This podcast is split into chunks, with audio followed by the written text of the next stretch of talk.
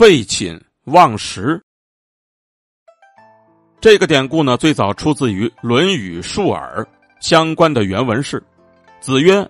女兮不曰，其为人也。发愤忘食，乐以忘忧，不知老之将至云耳。’”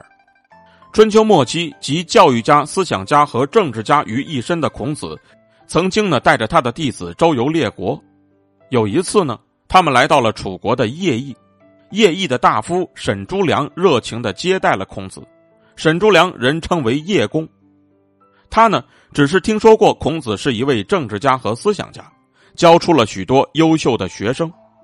但是对孔子本人了解却不多，于是便向孔子的学生子路打听孔子的为人。子路虽然跟随孔子多年，但一时间呢却不知道该怎么作答，于是呢就没有作声。后来呢，孔子就知道了这件事情，于是就对子路说道：“你呀，应该这样告诉他，孔子的为人，专心努力学习而不知厌倦，以至于顾不上睡觉，忘记了吃饭，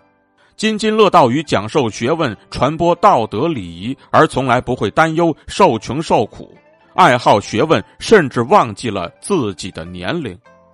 孔子的话呢，显示出了他的远大理想以及对知识和学问的渴求。当时呢，诗书礼乐这些典籍全都残缺不全，礼仪乐制呢，已经没有多少人能够搞清楚了。孔子就专心致志的对他们进行整理和考察，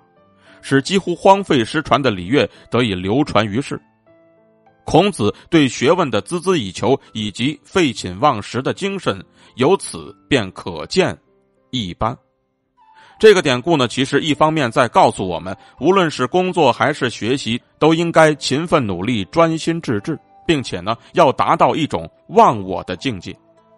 另一方面呢，也在说明兴趣其实是很好的老师。如果一个人对某件事情感兴趣，他往往能够把全身心的精力投入到这件事物当中，甚至能够达到不想睡觉、忘记吃饭的程度。所以呢，从小就培养孩子获得某种兴趣也是非常重要的一件事情。